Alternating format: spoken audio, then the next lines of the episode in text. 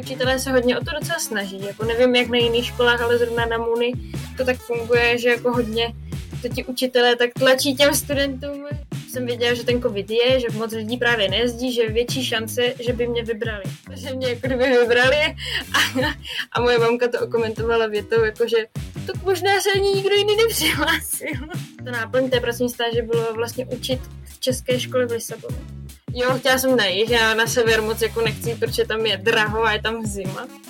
No takové pocity jsem právě třeba neměla, jako že bych si řekla, vůbec se mi tam nechce. Já jsem se spíš jako těšila. Jsem nad tím jako přemýšlela, protože pět měsíců je hrozná doba a ten, a ten strach, že člověk o někoho přijde za tak dlouhou dobu tam je a jako vždycky se to může stát. Nebo jako stát se může cokoliv prostě. Ale pak jsem si říkala, když už mě vybrali, tak a jsem vlastně teďka v polovině svého studia vlastně, jsem teďka ve třiďáku, ale jsem magisterské studium, takže jsem v půlce.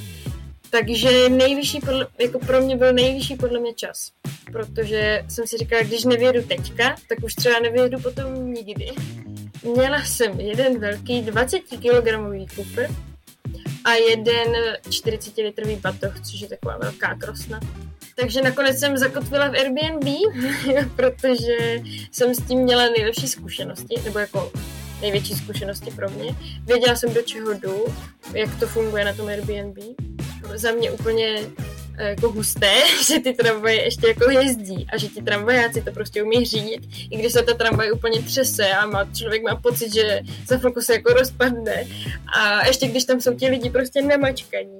Ale chci u toho vytrvat, i když tam vlastně v tom Portugalsku už nejsem, tak chci u toho vytrvat a chci si dát třeba i portugalštinu, kdyby byla eh, jako v rámci Muny.